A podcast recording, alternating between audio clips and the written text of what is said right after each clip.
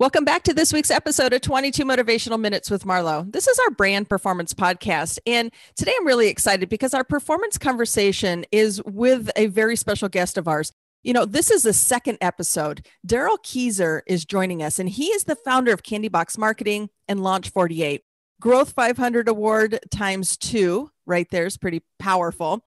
And he runs a digital marketing agency as well as being a keynote speaker.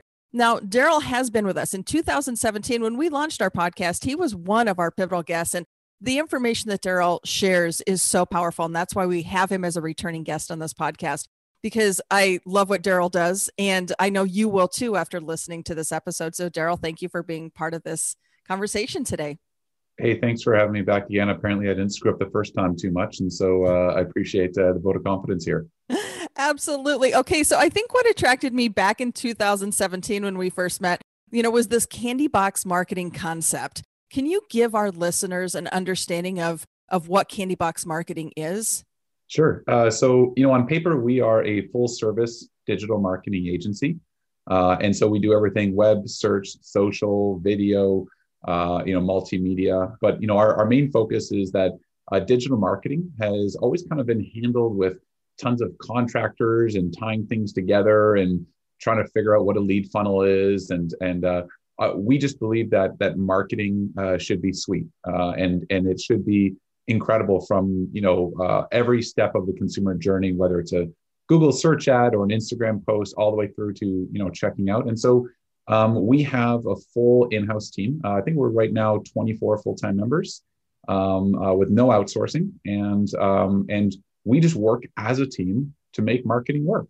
So you say you make marketing sweet. It was fun because I participated in a webinar that you did in the last month and it was really fun because you launched out with a poll of what kind of chocolate people wanted. Was it milk chocolate, dark chocolate? And I just mm-hmm. thought it was fascinating. I love how you weave this candy concept mm-hmm. into what we do. Give us your two cents and, and why you do that and what's that all about? Yeah. So um, when I was a kid, uh, my favorite movie of all time was um, uh, Charlie and the Chocolate Factory. And I, I, think I watched it so many times that we had to like buy a new VHS because it just wore out. I think that in all of us, in any kid, can bring them into a candy store and their eyes just go wide with wonder. I also uh, found out a, a, little bit of a, an Easter egg from the movie where uh, where you see the kids walking. If you've seen the movie, uh, if you see the kids walking into the factory for the first time, they see like the chocolate waterfall and all that stuff. Little known fact is that uh, they never showed the set to the kids. They just opened up the doors and they videotaped their first reactions of seeing this and just let them go wild.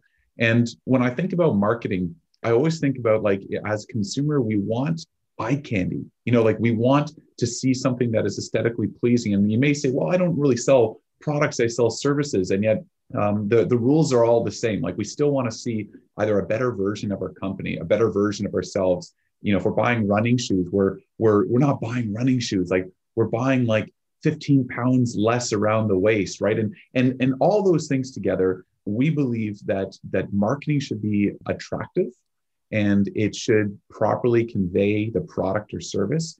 And so we kind of weave that in where it's like we just want to make everything look like eye candy and anything that doesn't we we don't work on you know? So we're not just building websites that are annoying or ads that are misleading or anything like that. Everything should be pleasing for the end customer. And at the end of the day if, if that's true we all win. Right Right. Okay. So here's a validator for you too, Darrell. You know, Candy Box Marketing, I was introduced to, I can't even tell you how we got introduced together, but maybe it was through our Forbes interaction, I believe. But mm. here's the validator. Three years later, we're still super fans of Candy Box Marketing, right? You're a go to person. When I do have questions, I mean, I've reached out and, and I've asked your opinion on things. So I mean, the beauty of having a, a, person like you in our, you know, in somebody's corner really says a lot. But the impact that Candy Box Marketing has made on personal brands and just my awareness of brands, it's um, you know, it's just powerful to to have that type of partnership and synergy. So kudos to you for the ability to sustain a partnership even in that space, paid client or not. I mean, just a, being an influencer and knowing that you're somebody who we should be following it's it's a really fun industry and if you love what you do you just you, you build those relationships naturally with people that are passionate about it um, you know, it's not all about, you know, uh, just like the end buck um, or the bottom line.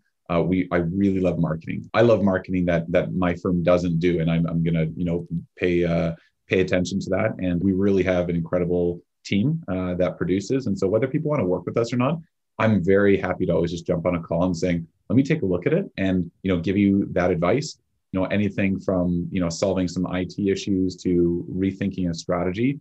It's just what we love, and so yeah. we we can't help ourselves. Absolutely. Yeah. And it, then it's easy to refer you, you know, because you have such a wonderful approach to things. It's easy to say, hey, you know what? Connect with Darrell Keezer. He's got some, you know, some sage advice that, uh, you know, you should it. look into. And so easy, easy referral there.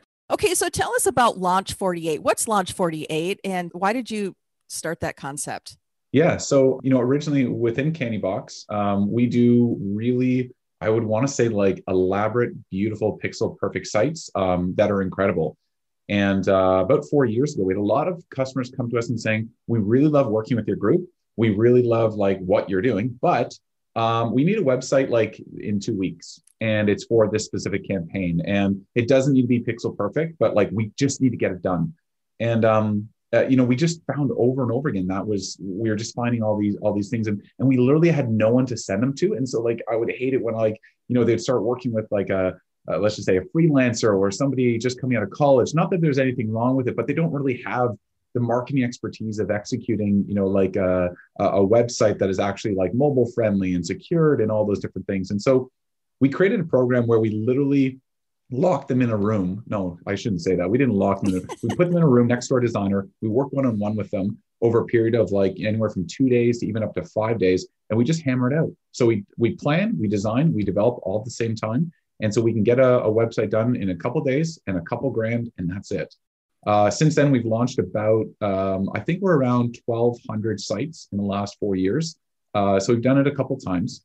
And, uh, and, you know, although we're still building pixel perfect custom designs at Candybox, a lot of clients are also going with Launch 48. And so uh, we named it Launch 48, right? 48 in regards to the first 48 hours of like, you know, planning, uh, designing, and launching and uh, and yeah, it has worked really well, and our customers have been extremely happy. And uh, we literally do no advertising for it because we get so many referrals for the program. Yeah. Well, and right there too, again, you know, you're listening to what your clients were were asking for, and instead of resisting that, you allowed that. And I think entrepreneurs, I mean, you've definitely got a mindset for entrepreneurship and your ability to take just listening to that need and turning it into something which is really really powerful. So you know there's just a lot to be said about that as an entrepreneur. But you know here's another thing that's fascinating that people maybe don't know about you. You took it upon yourself and i want you to tell the story. You know you made a mission to launch a new company every year you want to tell us a little bit about that yeah so um, I, I, do get bored uh, even though i'm busy and so uh, i like doing new things and when i see a new concept or a new idea I just want to get my hands on it. And so, although Candybox, I'd say, I mean, it's a very, it's a large agency now um, that I do spend most of my time in that.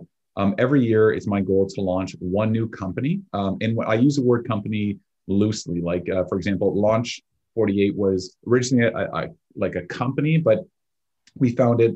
Um, it did better, almost kind of like being a, a, program or a sister company to Candybox. Uh, and so we work together uh, on on different projects.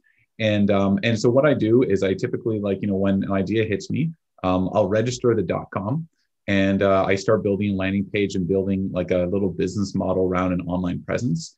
And I try it out. Uh, I start advertising. I start seeing if there's um, if there's appetite in the market for what we're offering. I start talking uh, to different people about it, and uh, and sometimes it works, and sometimes they don't. Uh, but every year, at least, we're trying something new, like a new initiative, to uh, to get out to the market and meet a need.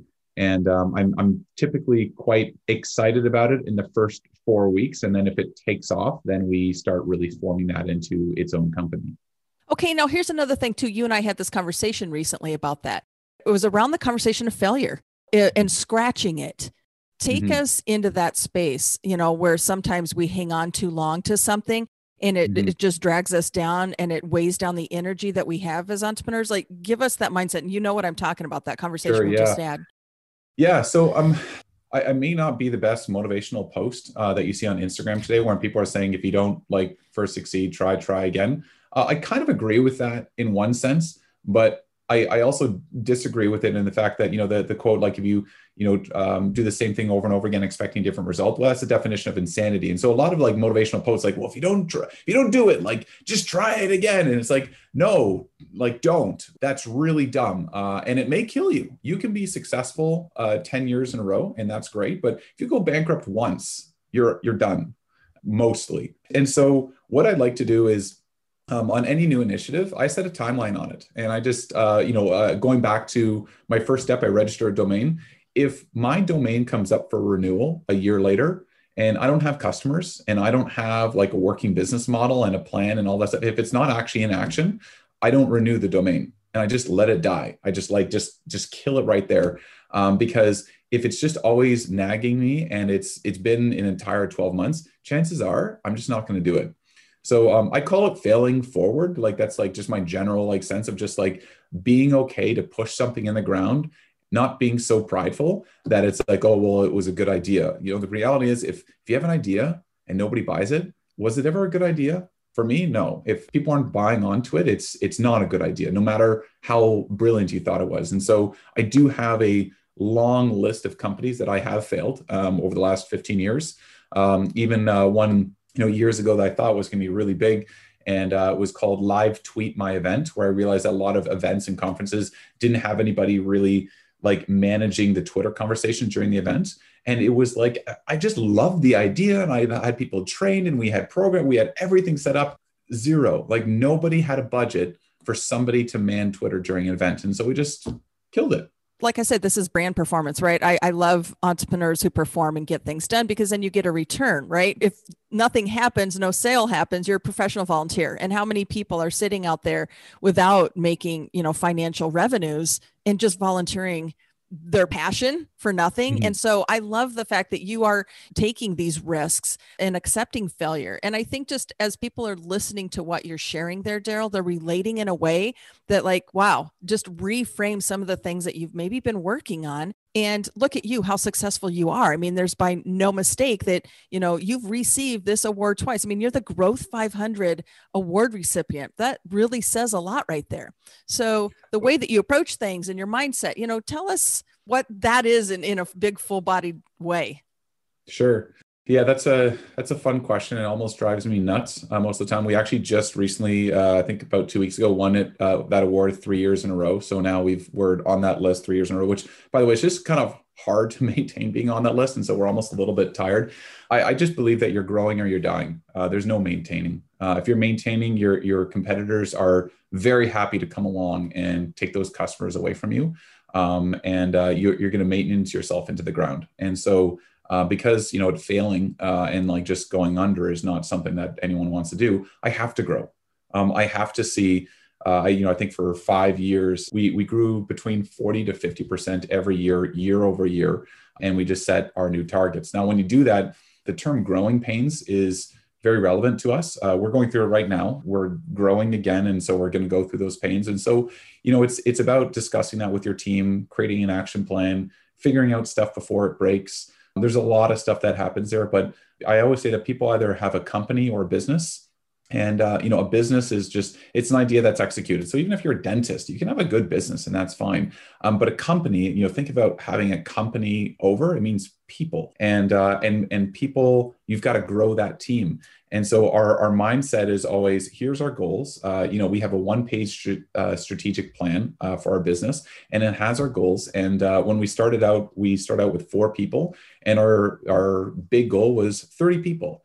And at the time, you know, around a tiny little rented boardroom, it seemed a little strange, but being 24 now, we're getting there. Uh, you know, Marlo, like you're you're uh, very flattering in your comments, but it's like we're we're not there yet. We're we're still a work in progress. But growth has to be the top of any conversation. Of okay, this is great that what we've done, but how do we expand this? You know, like how do we actually reach more markets, get more customers, and and be successful with those customers? Yeah you may not feel that sense you know so from a lens of somebody looking on the outside looking into your you know your accomplishments they're quite powerful but these are things that we need to hear we need to hear about how you're approaching it how you know what you're focused on and i am a huge advocate of focus on growth i mean 30% focused on growth i encourage every client to do that and you know 30% of your day that's two hours a day That's 10 hours mm-hmm. a week. That's 40 hours in a month just focused on growth. When you have that mm-hmm. much focus on growing, what are you going to do? You're mm-hmm. going to grow.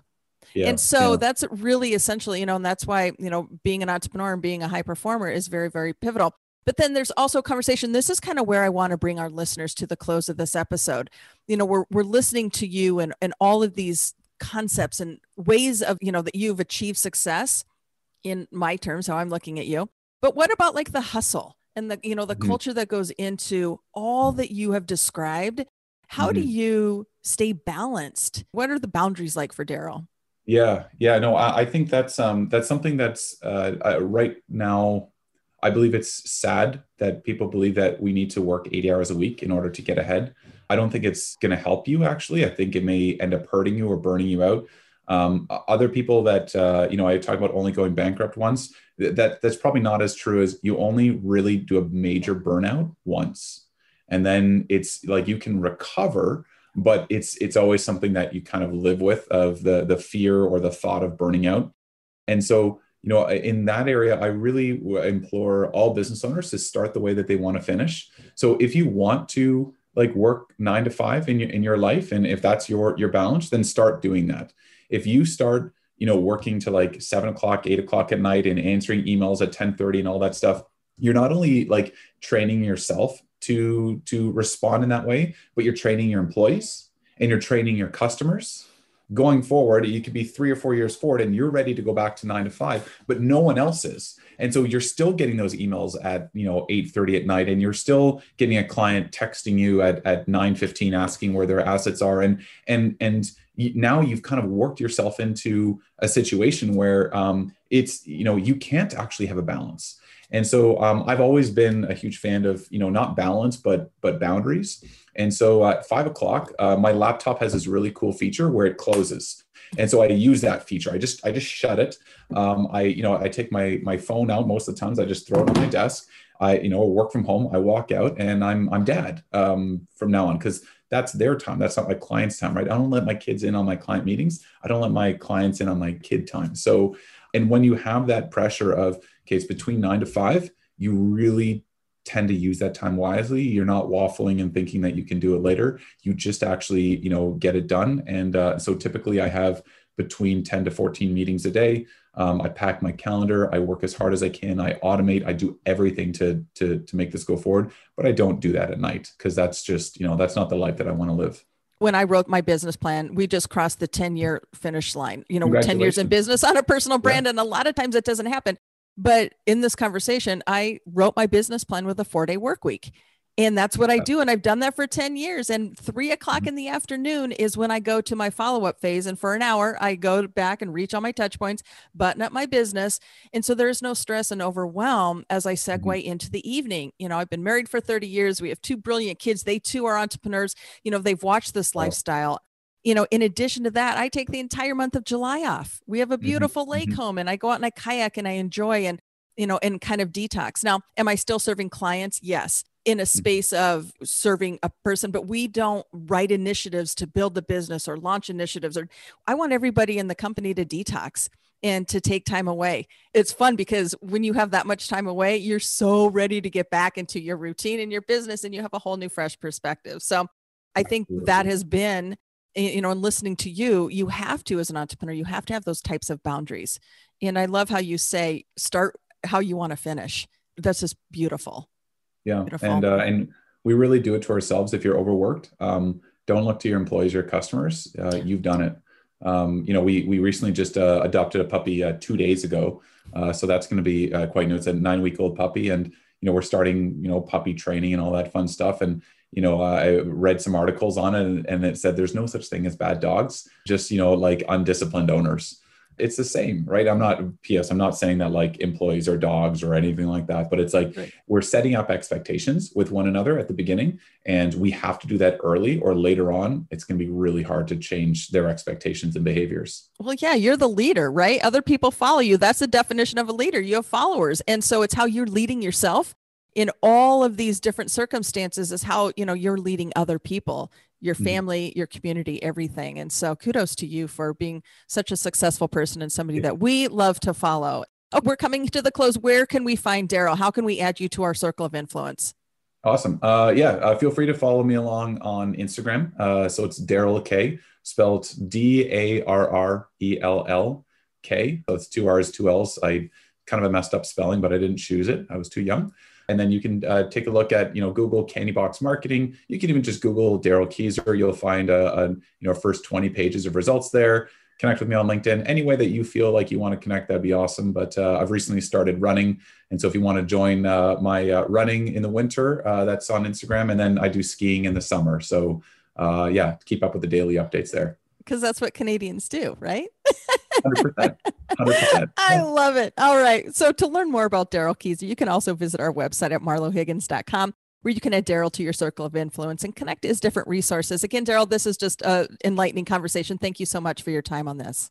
Awesome. Thanks so much for having me on again, Marlo. Really appreciate it. Absolutely. And if you enjoyed this episode and it left you feeling inspired, please share your biggest takeaway in our Perform and Get Paid community Facebook page. That's where we'll engage and respond to your questions. So this is Marlo Higgins, your Chief Inspirational Officer. Have an awesome rest of your day.